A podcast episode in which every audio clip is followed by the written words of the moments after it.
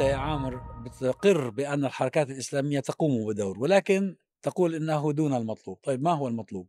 ما هذا هو س- المطلوب؟ هذا سؤال عام دكتور. أنا أعتقد أن المطلوب بداية هو فهم الجمهور الذي تستهدفه الحركات الإسلامية. اليوم لم يعد الشباب إذا افترضنا أن أهم شريحة تستهدفها الحركات الإسلامية هم الشباب. لم يعد الشباب على مستوى واحد. في الأفكار وفي التحديات وفي المشاكل التي يواجهونها. اليوم في نظري وفي نظر كثير من المفكرين والمصلحين وهذه التقسيمة ذكرها أستاذ أحمد السيد في كتابه بوصلة المصلح أن الشباب اليوم يعيش في ثلاث دوائر. الدائرة الأولى هي دائرة اللا وجهة دائرة لا يدري أين يذهب. تائه يعني. دائرة فقط فيها الشغف والطموح والأمل بأي فردانية. نصر وبأي تمكين. هؤلاء وصل كثير منهم إلى الإلحاد.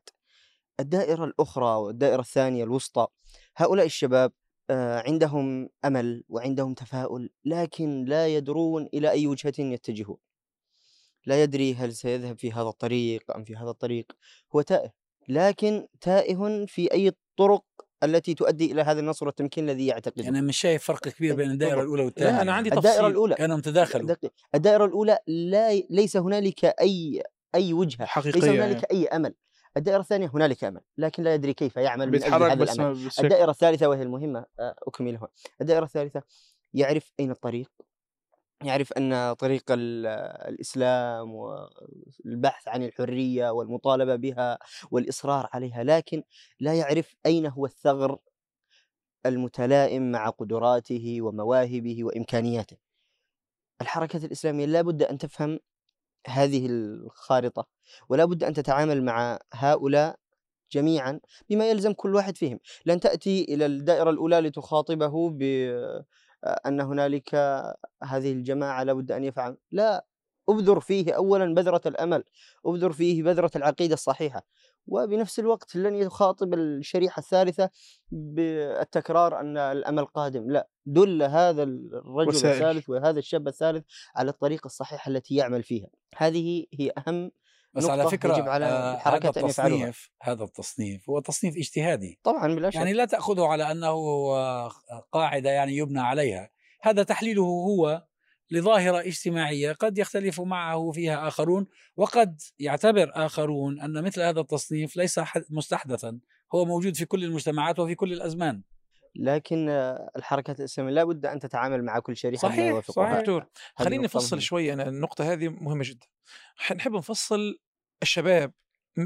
خلينا نعمل نوع من خريطة الأمراض الموجودة أمام الشباب الآن. حتى نستطيع أن نتحدث بعد ذلك عن العلاج وعن الوقاية. طيب شباب 2023 أنا عندي بحر من المرء بحر كامل اسمه بحر التفاهة صح ولا لأ؟ بحر كبير من التفاهة يغوص فيه الشباب المسلم بصفة رهيبة يوميا. هذا شديد الملوحة زي البحر الميت. شديد الملوحة. لا طيب. يعيش فيها لكن يعيش فيه الكثير ليس كالبحر الميت. عندي بحر ثاني اسمه بحر ال- الهشاشة النفسية. نعيش في زمن الشاب غير قادر على تحمل الابتلاءات. غير قادر على التعامل فقه الابتلاء غير قادر على فهمه غير قادر على تحمل أي مسؤولية. لا مسؤولية زواج ولا مسؤولية رزق ولا مسؤولية عمل ولا مسؤولية دراسة ولا مسؤولية آه، يعني منظمات ولا مسؤولية آه، تربية أبناء ولا مسؤولية البحر الثالث البحر الثالث هو بحر عدم وضوح الرؤية عدم وضوح الرؤية. يعني التيه في هذا ال- التيه ليس هناك ليس هناك هدف ليس هناك رسالة وليس هناك فهم لمنهجية الوصول. بالتالي عندما تتوضح أصلا الأمراض هذه لأن كثير من الشباب لا يعرف أنه في وسط غطس غاط غارق في هذه البحور. بالتالي أنا أعتقد عندما يفهم هذه الخريطة يصبح. شيئا فشيئا يستطيع أن يداوي وأن يعالج. هنا أكمل حتى أفتح أفاق وأترك للأخوة.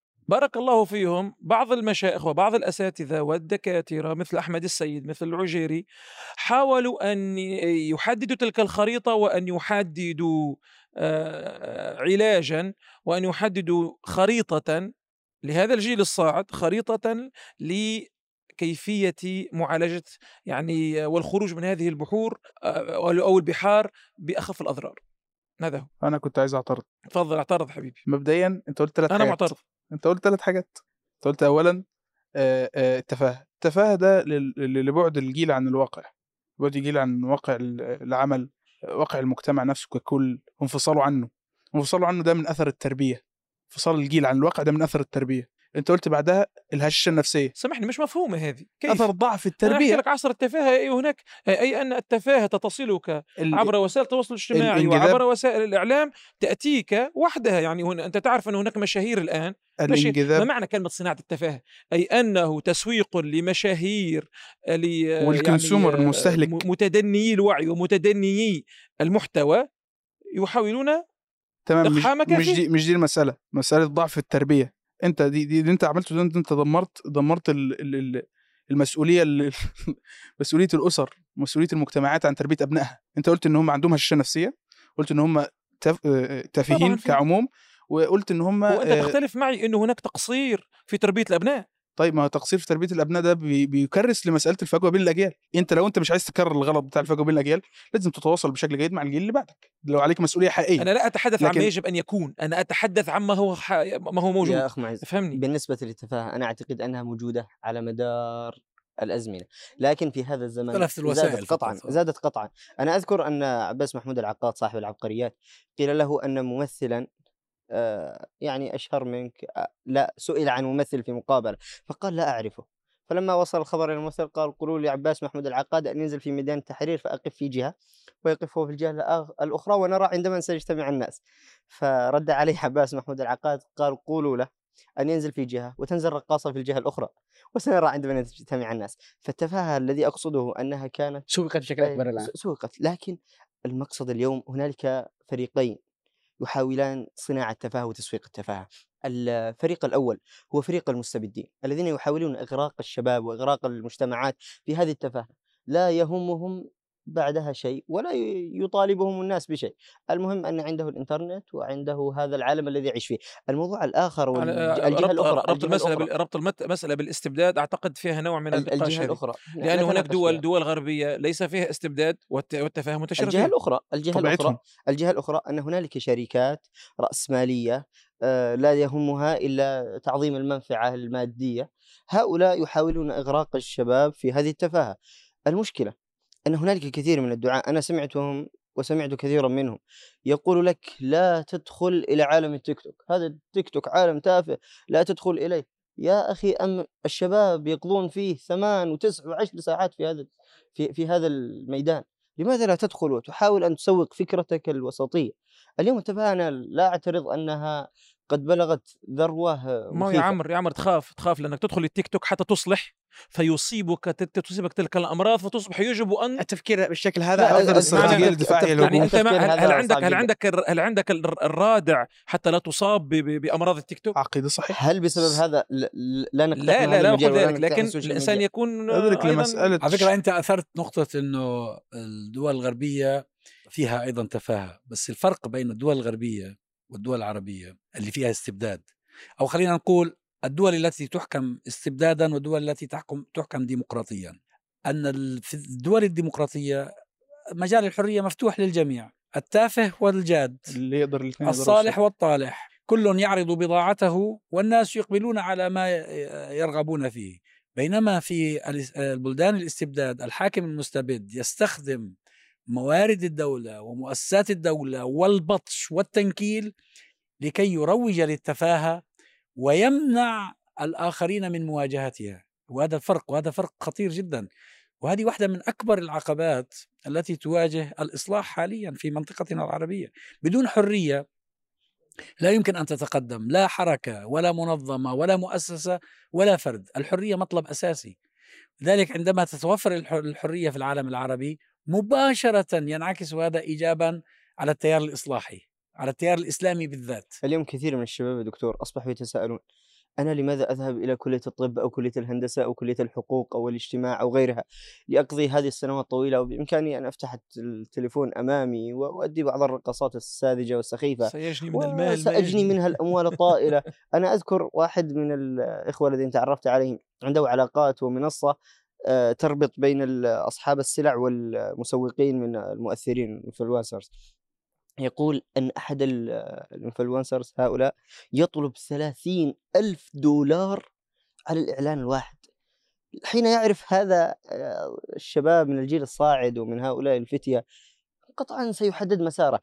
لكن نستطيع أن نواجه هذا بإعطاء وبإعادة آه، بسط خارطة ال- الأهداف في الحياة.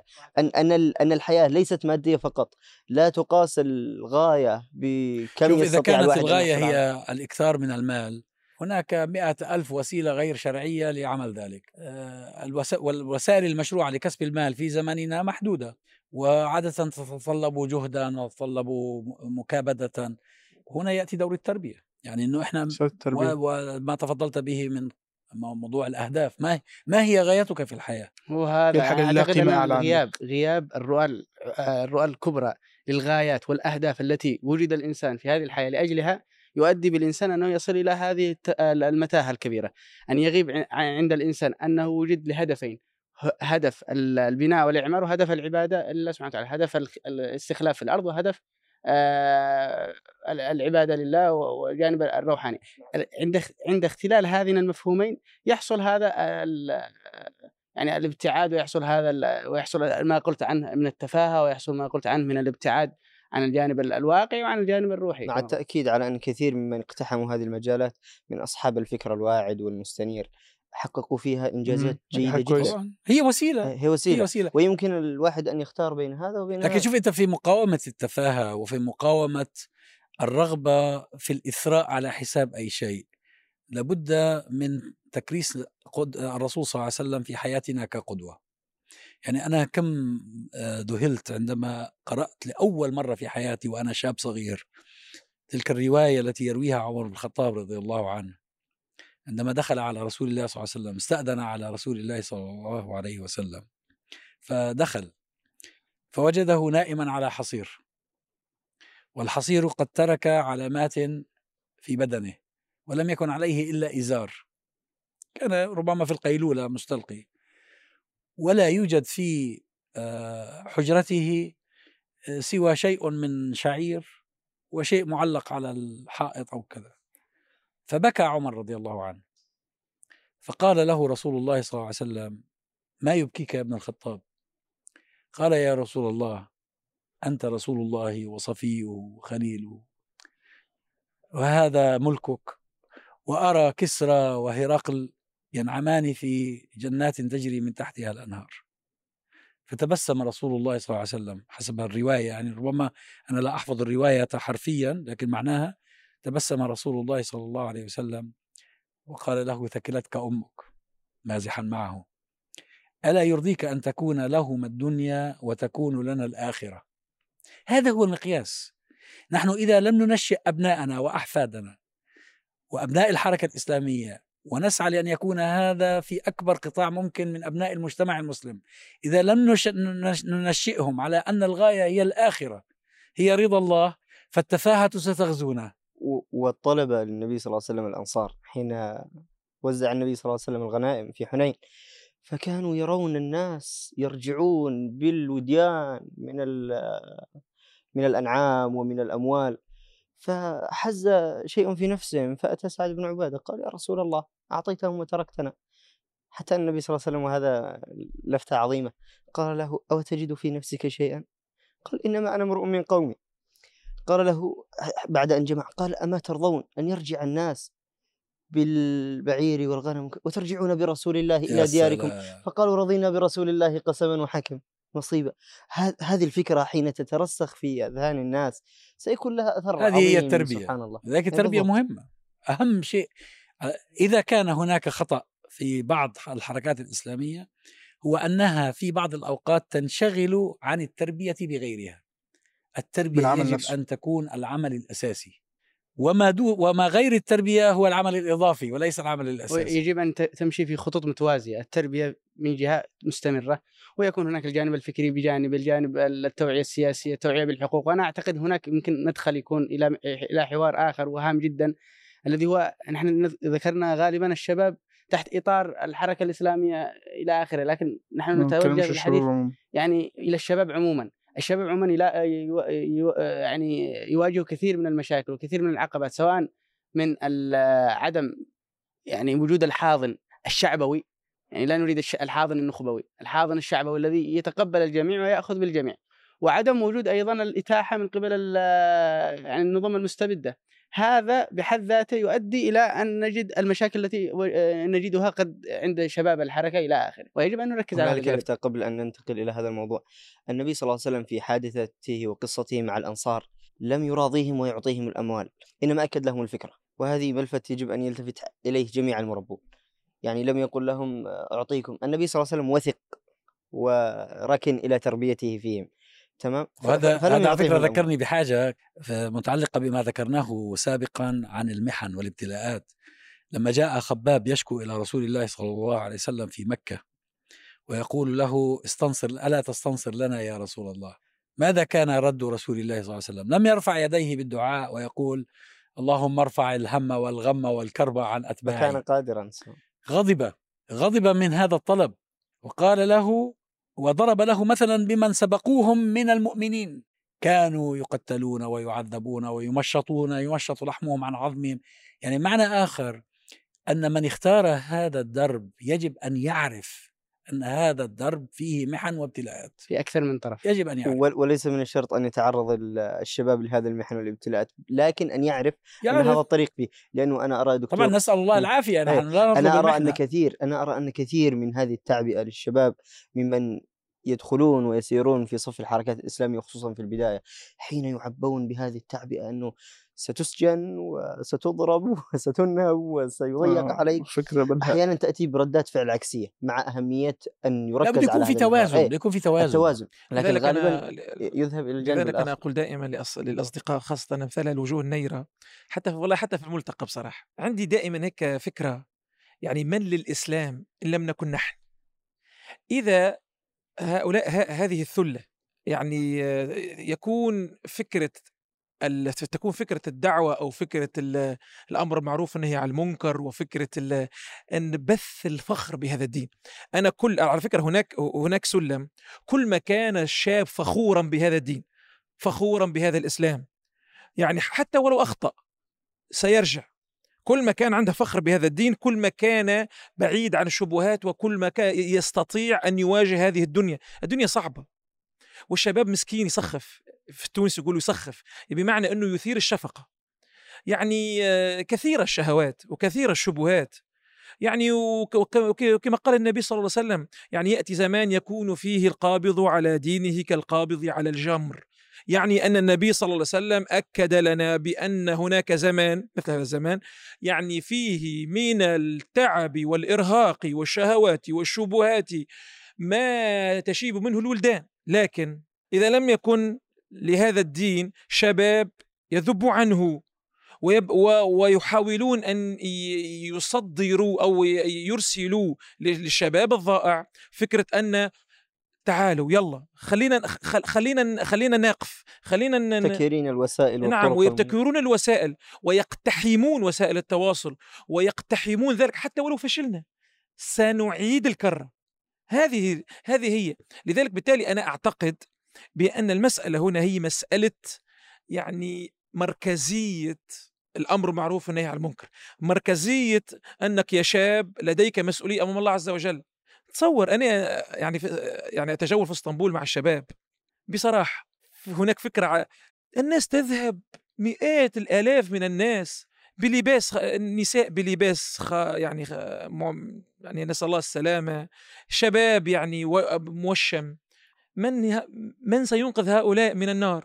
من سينقذ هؤلاء الغير مسلمين من النار؟ تصور يوم القيامة يأتوا هؤلاء ويأتوا المسلمين ويبدأ ويكون هؤلاء يعني يس- يستنجدون بالمسلمين لماذا لم تبلغون هذا الدين؟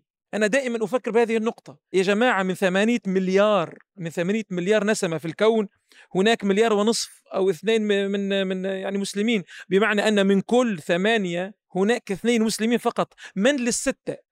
أليس كذلك؟ صحيح مسؤولية كبيرة هذه هنالك قضية دكتور ذكرها وهي اعتزاز الشباب بدينهم. هذا الموضوع الذي خفت كثير في قلوب الشباب حتى في أوساط الإسلاميين. آه ألبرت حوراني المفكر والمؤرخ حين ذكر هذه الفكرة وذكر مثالين. المثال الأول منهجية محمد عبده في محاولة ردم ال- الجسر أو بناء جسر بين الثقافة الغربية محاولة تأصيل بعض المنظورات الغربية على أصل إسلامي. قال أنها بنت جسرا ليعبر عليه الشباب إلى الضفة الأخرى. وذكر المثال الآخر أبو الأعلى المودود. قال أنه الذي هاجم الثقافة أو الحضارة الغربية بواقعية. قال كان يبين عورها ويبين أين كانت في مواطن كثيرة سخيفة فيها. قال هذا هو المنهج الذي أفاد الشباب إلى حد كبير وهو المنهج الذي فعلا ثبت عليه وقام وهو المستمر إلى اليوم من المجددين والمصلحين الذين استمر فكرهم إلى اليوم حقيقة شوف من ال- ال- القضايا التي يحتاج الشباب أن بس بس الشباب كل مسلم الحقيقة يحتاج أن يتذكرها على الدوام. أن الله سبحانه وتعالى تعاهد بحفظ هذا الدين. إنا نحن نزلنا الذكر وإنا له لحافظون. أنا علي مسؤولية فردية أن أختار أريد أن أكون من حفظة هذا الدين أم لا؟ لأنني إذا لم أختر سيختار الله غيري وإن تتولوا يستبدل قوما غيركم ثم لا يكونوا أمثالكم. يعني معنى آخر هناك مسؤولية جماعية صحيح لكن هناك مسؤولية فردية. أنت إذا كنت مسلما وتشهد أن لا إله إلا الله وأن محمد رسول الله ينبغي أن تسأل نفسك ماذا يعني أن أكون مسلما؟ لا يكفي أن تعلق همومك على شماعات الآخرين وتقول فعلوا أو لم يفعلوا. طب قد يكون لهم أخطاؤهم قد تكون لهم عثراتهم قد تكون لهم إخفاقاتهم وتقصيراتهم. لكن ماذا عن عنك أنت؟ فل- فلذلك الآن يجب علينا أن نجد أو أن نبحث أو أن نكون المفكرين والكتاب ال- المتميزين الذين يفهمون الواقع ويستطيعون تحويله إلى أشياء يعني يستطيع الشباب أن ي- يأخذها ويعتمد عليها. في الحقيقة عندما نقرأ أغلب الكتب التي نقرأها ونعتمد عليها سواء الشباب بشكل عام أو مثلا أبناء الحركة الإسلامية هي كتب كتبت في التسعينات وما قبل. عندما نأتي للواقع الحالي لا يوجد كتاب بذلك ال- الزخم بتلك القوة وبتلك يعني الإنتاجية ال- الكبيرة. وهذه إشكالية أنا أراها يجب يعني تفاديها من قبل الشباب المعاصر وأعتقد الآن يوجد بعض الشباب أو بعض ال- الرائدين في الحركة الإسلامية بشكل عام ومنهم آه، الشيخ أحمد السيد وأعتقد الأستاذ عبد الله العجيري وغيرهم وابراهيم السكران أحمد دعدوش وغيرهم الكثير. هؤلاء بدأوا يفهمون واقع الشباب. سد الفجوات. آه، سد الفجوات الفكرية وال- وال- والمشاكل ال- الإلحادية والعقدية إلى آخره بوسائل عصرية يفهمون في بها. الشباب المعاصر بهدوء. ويص... بهدوء بشكل وبدون أي مشاكل بين ال... بين هذه الحركة وهذه الحركة وبين وال... والابتعاد عن سفاسف الخلافات التي كانت متواجدة فيما قبل. هذا يؤكد يعني يؤكد لنا أن والشباب طبعا متأثرون بهم بشكل كبير جدا. هذا يؤكد لنا أن الشباب متعطشون متعطشون بشكل كبير لمن ينقذهم. نعم وأنا كنت تحدثت مع الأستاذ بصراحة الذي أعجب بفكره كثيرا الأستاذ محمد خير موسى بصراحة والذي كان ضيف هذا يكون ضيف هذا البرنامج أتابعه كثيرا.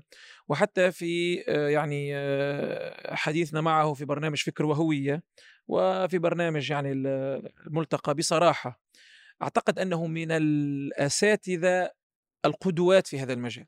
الرجل تحس قريب منك قريب منك جدا فاهمك فاهمك نفسيا وفهمك فكريا وفهمك عقديا بدون أن تفصل. وهذا اللي يحتاجه الشباب وهذا. الذي نحتاجه. يعني أنا لا أحتاج أن أفصل إليك ما يعني أستاذ لا لا أحتاج أن أفصل للكبير أني أعاني من مسائل غض البصر وإباحيات وغيرها. لا يجب أن تفهمني.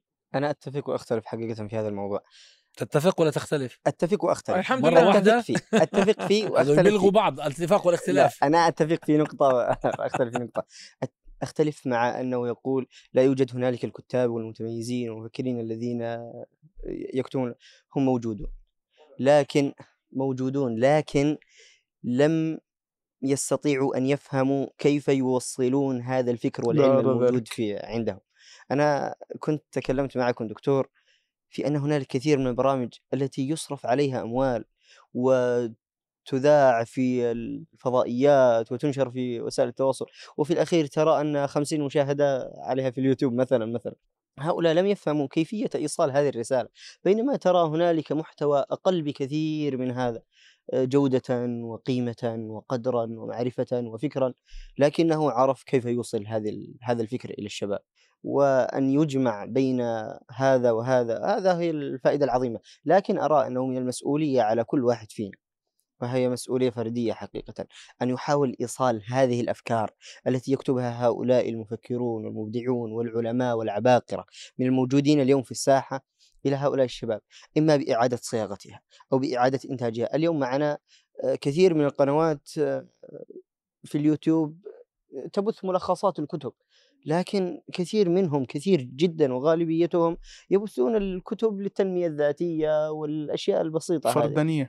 قد يكون هذا لعجز في صاحب هذا القناة أنه لا يستطيع أن يناقش المواد الفكرية ليس عنده البناء المعرفي الحقيقي لكنه يشكر على هذه المبادرة ويعاب وي يعني ويعتب أصحاب الفكر وأصحاب ال- التمكن العلمي من أنهم لم يستطيعوا أن ينقلوا هذا الفكر إلى المجتمعات وإلى الشباب وإلى عموم المسلمين بطريقة متلائمة طيب ألا متناسبة ترون؟ أنه برضو من واجب الشباب أن يبذلوا هم بأنفسهم جهودا لسد هذه الثغرات وهذا ما كنت تتحدث هذه عنه المسؤولية الفردية والمسؤولية الجمعية دكتور أنا كان عندي مشروع لأنه من الجيل. الجديد إيه. هذا الأبناء الجيل الجديد هم أدرى من جيلنا بنفس بقضايا التكنولوجيا. لكن العائق المادي يقف حجر عثرة كبيرة جدا أمام الشباب. مولونا يعني. هؤلاء الموجودون مولونا يا أنت دكتور وش- وش- يا دكتور، الإبداع؟ يا دكتور هؤلاء أنت صدقت الموجودون أن أنا مليونير مثلا ولا إيش؟ هؤلاء الموجودون امامك دعاية مغرضة. يا دكتور هؤلاء الموجودون أمامك يعملون الآن على مشروع شبابي من الشباب وإلى الشباب. يخاطب عموم الشباب من النخب. نخب الشباب يخاطبون العموم. لكن أحيانا يعجزون في بضع مئات من الدولارات. مئات قليله حقيقه. هذا الشيء يشكل عقبة كبيرة. الشباب قادرة على أن تصنع هذا لكن ليس هنالك من يثق فيهم.